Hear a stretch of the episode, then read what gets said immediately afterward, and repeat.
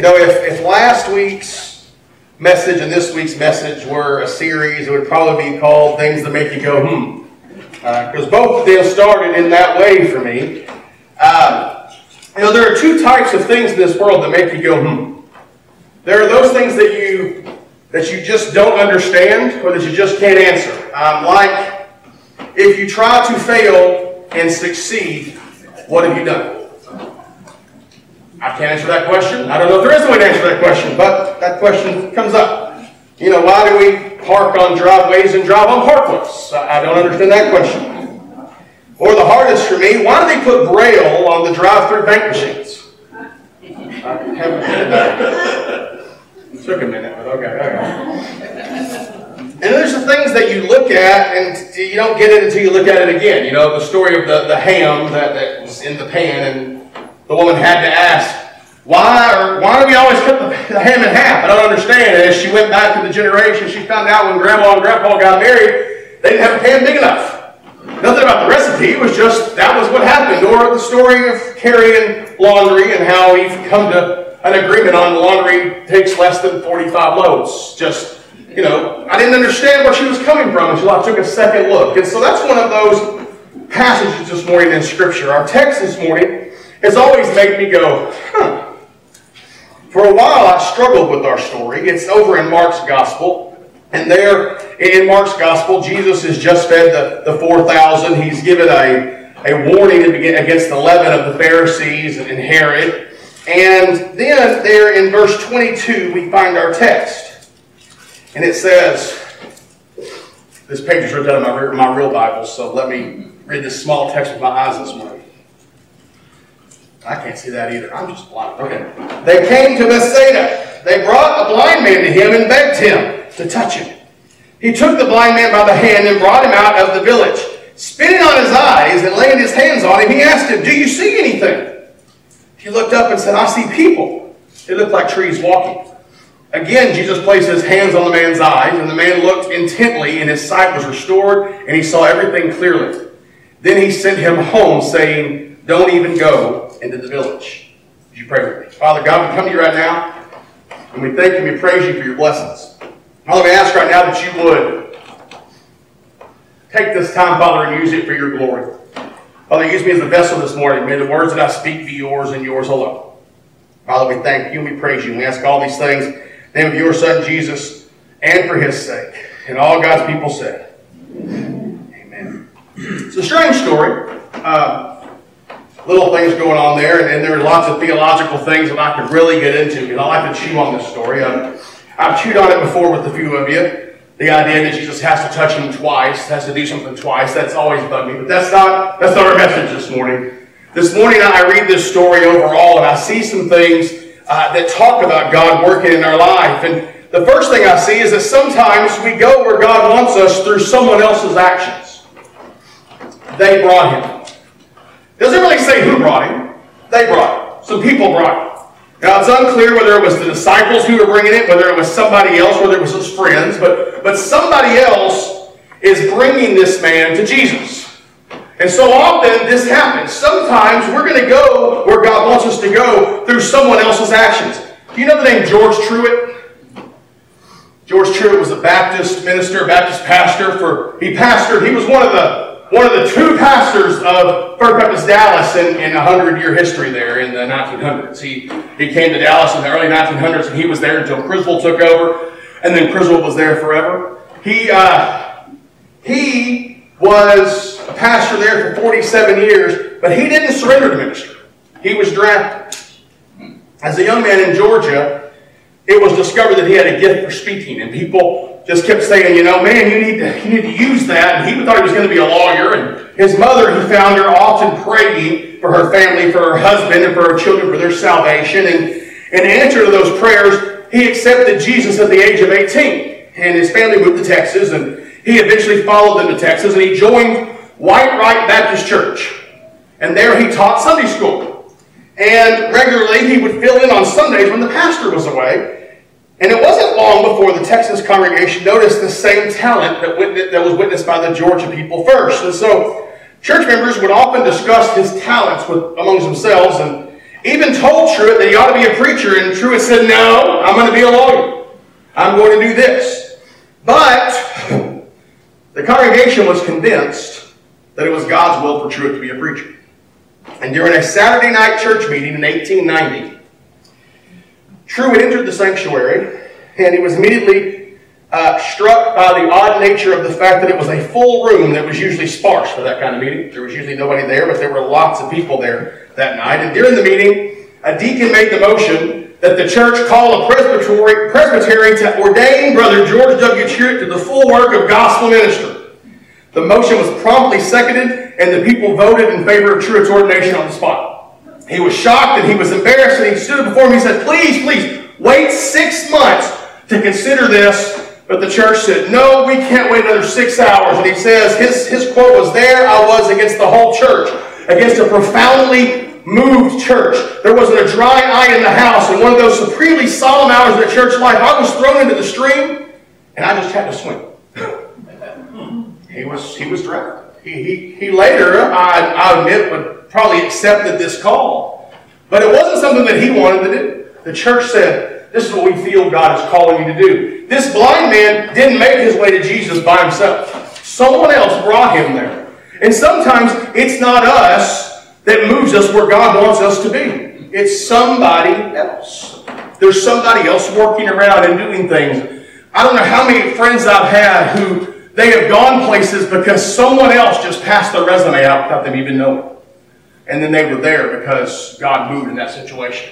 Or how often have you found yourself in a place that you didn't think you were going to be at because someone else asked you to be there, and in the midst of that, God used you.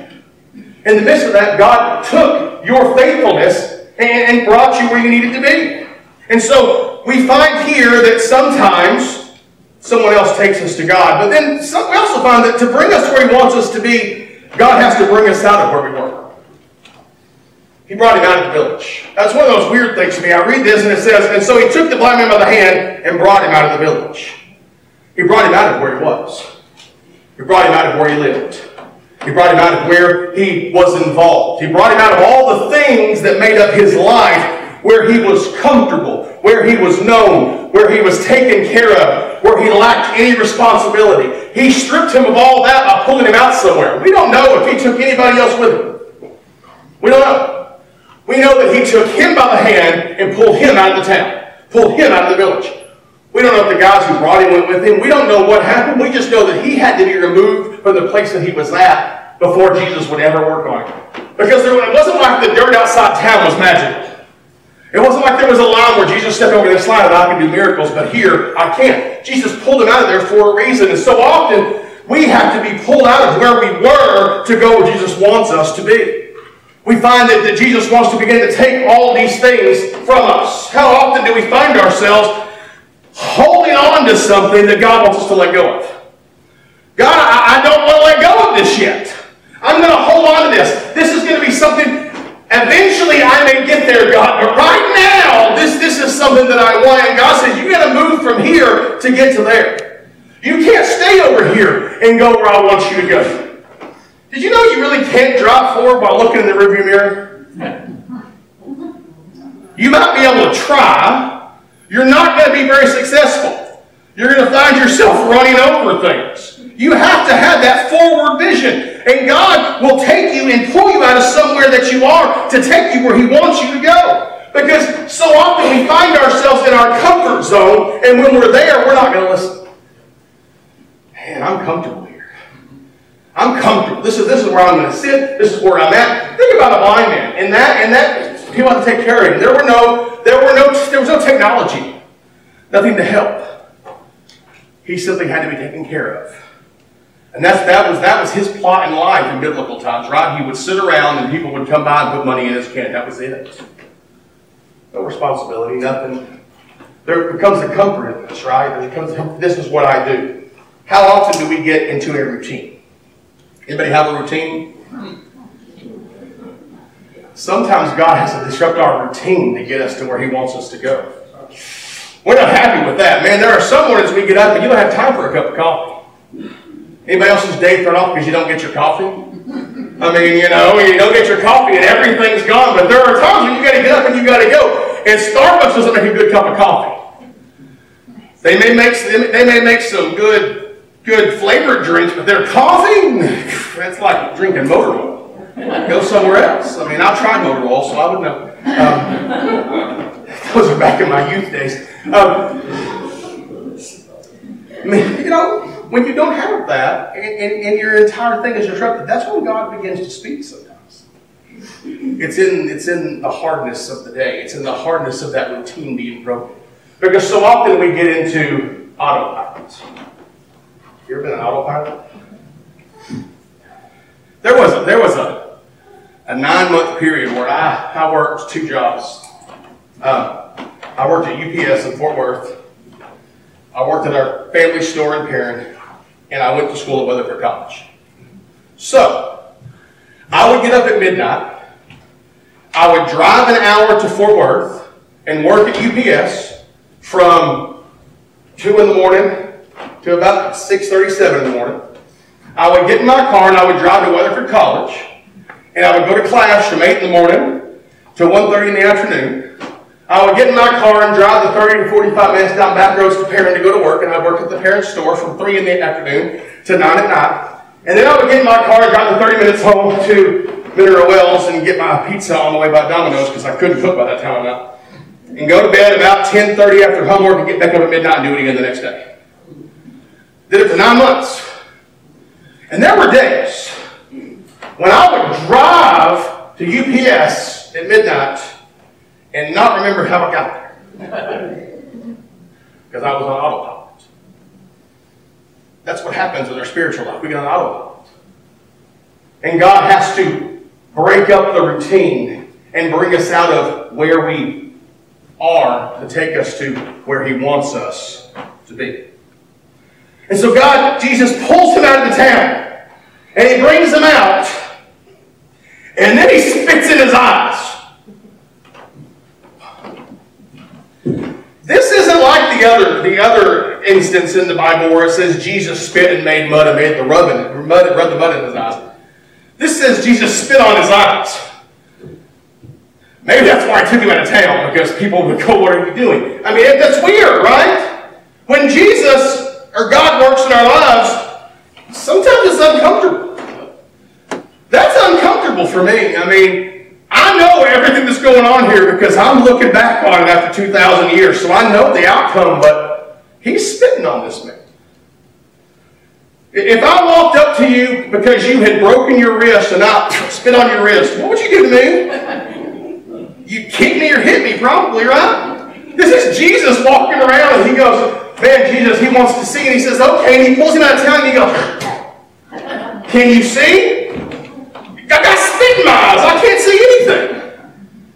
He spit on him. It's uncomfortable. When God begins to work, he does things that we don't understand. I don't understand why Jesus spit on him. I don't get it. I'm never going to understand why he had to spit on him. I don't get it. I mean, and I don't think any commentator really knows. They can make guesses. They can start to say, well, it's probably because they don't know. They don't know why Jesus spit on him. Why did he spit here and he made mud here? Why did he just say the word and send it here and he had to touch them here? We don't know why. They're just there for reasons. But God does things that make us uncomfortable. He starts to do things that make us go, wait a minute, God, I, I don't like this feeling. It couldn't have been a pleasant feeling to that man. I, y'all, don't, y'all don't read Scripture like I read Scripture, I don't think. Because I'm sitting here going, I can't imagine if all of a sudden I think this guy's going to say, be healed, and all of a sudden he goes, what are you doing? What's going on? It's uncomfortable. And there's, there's a reason for it. He's probably going, okay, what was that? There's a reason for it. We don't know the reason. And sometimes God does something in your life that you don't like, and there's a reason for it, and we might not know the reason. But it makes us uncomfortable. It makes us. I don't want to knock on that door, Jesus. I don't want to give up that song, Jesus. I don't want to give up that show. I don't want to give up doing this thing that I've always done because, because it's part of who I am. And Jesus starts to go, But if you know me, you're no longer who you used to be. You're somebody different. It might be uncomfortable. It may change things up, and it may make you may make you kind of just go, I, I don't I don't get it. Why? Why God? And I've always been interested here. This isn't a point, it's kind of a, a rabbit, but he says, Do you see anything? And he says, I see people. I've always wondered how you do there are people. But they look like trees walking. Trees walking? Hmm. You know, we're all rooted in something. We're all rooted in something. He's looking at people around him. They're probably Pharisees, they're Sadducees, they're disciples who aren't getting it. They're, they're all these things, and they have all these roots that are keeping them from experiencing what Jesus has for them.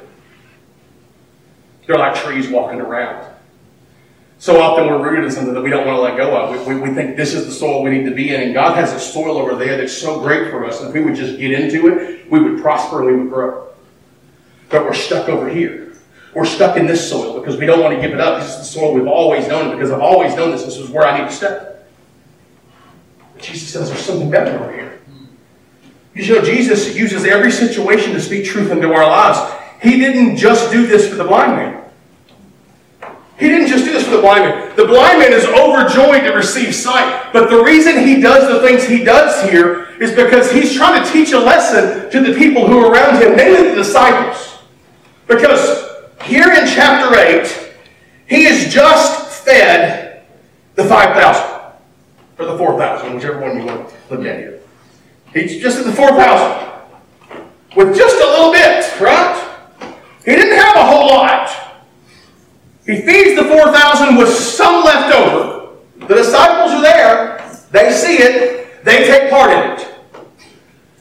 Directly after that, they like get in the boat and they start discussing amongst themselves in verse 16 that they did not have any bread. You just watched him feed 4,000 people with a little bit of food, and the very next thing is you're going, we don't have any bread. We're going to be in trouble. Man, why didn't we get bread before we left? Why didn't we go to Circle H2 and get bread? We need bread. I mean, we're going to have to have it. And, and they're so focused on all of these things, they're not getting it. He's just fed them, and they get the boat and they worry because they don't have lunch. And he's teaching them that you have to come out and trust. You have to understand that sometimes you're not going to get it.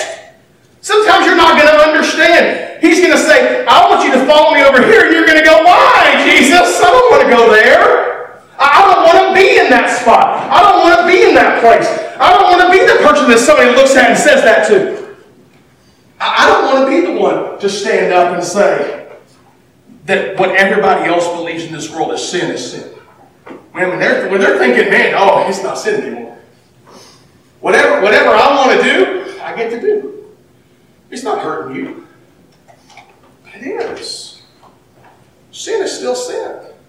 It hasn't changed. And so often we don't want to be that person.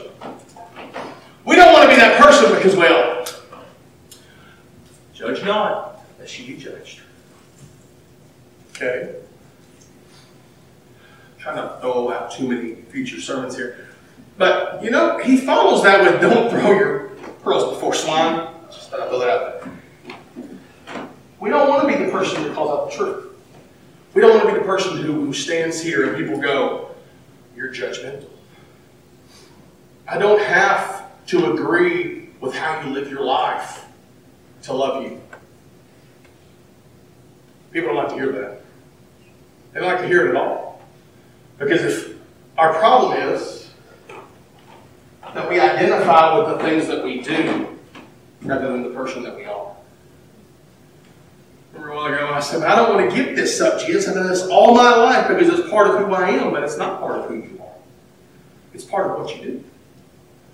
Who you are is something else. We have to quit defining ourselves by the things that we do and define ourselves by the person that we are. It's just the truth.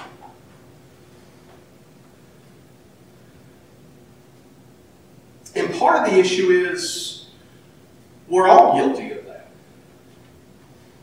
Because somehow we've begun to boil down classification in the church to sinners and saints. There's only one classification of the church. We're sinners. We're only saints through Jesus. I, I don't care how good we are. You know, I, I don't care if we follow every rule and we check off every box on the offering envelope and everything else. It doesn't matter because we're only saints through Jesus. We're still sinners. And my sin is no, is no less than your sin, and your sin is no greater than my sin.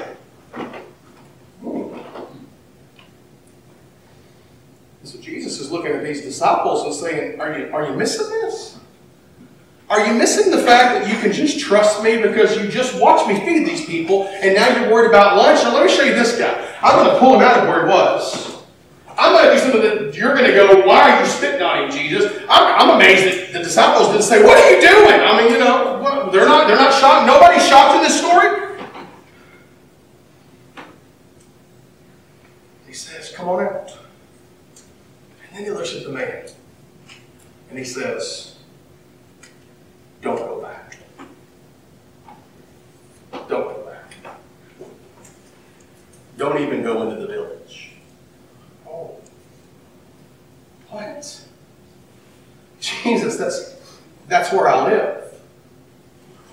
That's that's where my friends are. That's where my family is. That's that's everything that I know. Don't, don't go back. When Jesus brings you out and sets you up, you can't go back to where you were. That's hard. There are friends that I have who were dear friends to me in certain times of my life that are no longer in my life in a real way because I can't go back to where I was. Because when I go back to where I was, I, I begin stepping off into who I used to be.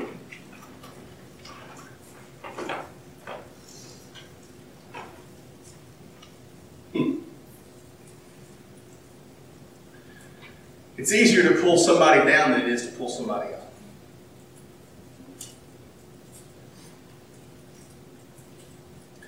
I always love action movies. And somebody falls off a bridge or off a cliff or something like that. Somebody just mm-hmm. And they're either going to die or they're going to have somebody else come by and help them up or something like that. Because after a while, unless it's Superman, you can't lift somebody up that's hanging like. It's dead weight, right? You can't because it just becomes too hard. And what happens is, if we go back to where we used to be, all of a sudden the things that used to drag us down begin to drag us down again. They begin to make us go, well, it wouldn't hurt just this once. Because I've even seen it used as a ministry excuse, honestly. Have. I have friends who go, well, it won't hurt me to do this with them just once because, because well, hey, that's how I'm going to get through to them. Okay. But it's so easy to step off into what you used to be if you're back where you used to be.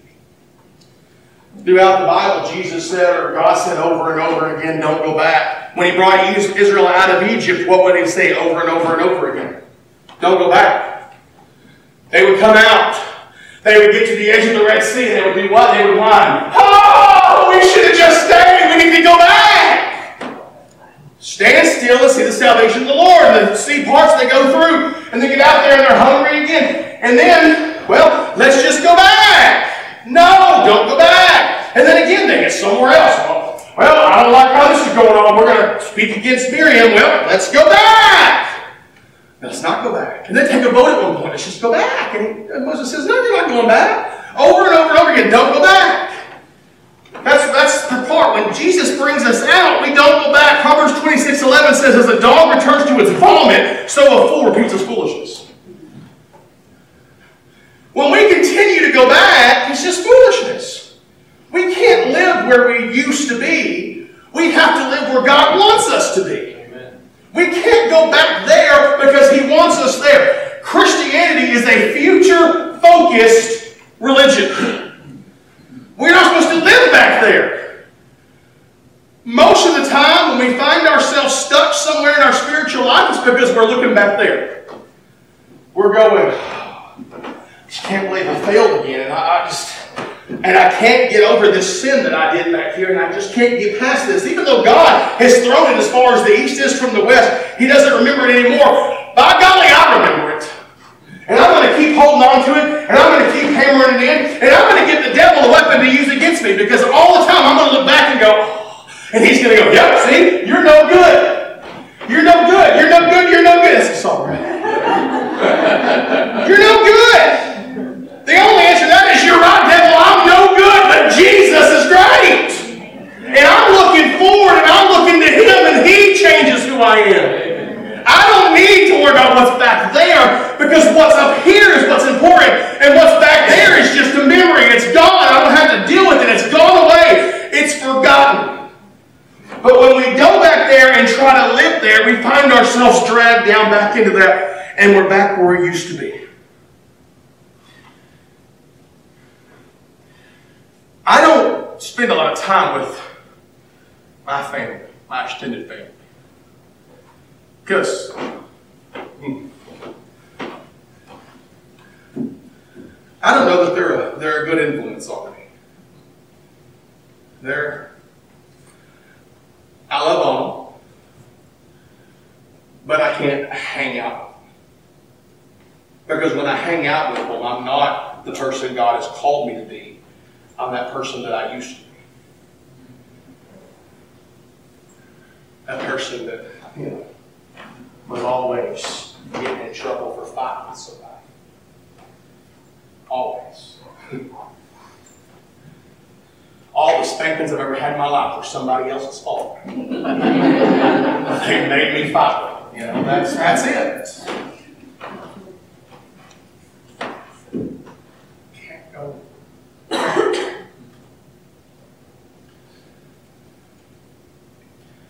Maybe this morning you have been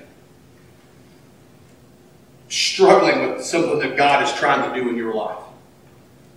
Maybe He's wanting to take you to a place that you've never been. Maybe He's asking you to wade deeper than you've ever been before, and you just don't know if you can go that deep because you don't know what's out there, and you're just afraid. It's time to say, okay, God, I'll go.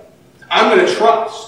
Because I know you did all these things that I'm told about the Scripture. And I know that you fed the 4,000. I know that you've healed the sick and you raised it. I know you did those things. So if you want me to go there, Jesus, I'm going to go. Now's the time to say, yes, Jesus. Yes, Lord. Maybe today you've been struggling with what you're rooted in. Maybe God has, has been saying, you know, you need to give this up and you've been fighting it. Man, I don't want to give that up. I don't want to give it. No, I don't want to give that up. Because if I give that up, it's going to change. Yes, things are going to change, but that's okay because God wants us to change. That's the whole definition of a Christian. That's hard for us as Baptists sometimes, right? We don't like change. But the whole definition of being a believer is change. You are a new creation. The old has passed away. Maybe this morning you keep going back. Maybe you break away and you get out, and something keeps pulling you back in. And when you get over there, you don't like the person that you used to be, that you're becoming again. Now's the time to say, okay, Jesus, I'm going to go forward. Maybe this morning you want to pray. The altar's open. I'll pray with you. Maybe you want to serve the missions or ministry. Maybe you want to join this church in membership. Maybe this morning you've never known Jesus as your Savior. Maybe you've never known the one who, who can take all that in the past and put it in the past because he pays for your sins so that you can go to the future. Now's the time. We're not promised tomorrow, we're promised today. But wherever you're at, whatever your need, give it to him. Pray. Father God, we come to you right now. We thank you. We praise you for your blessings.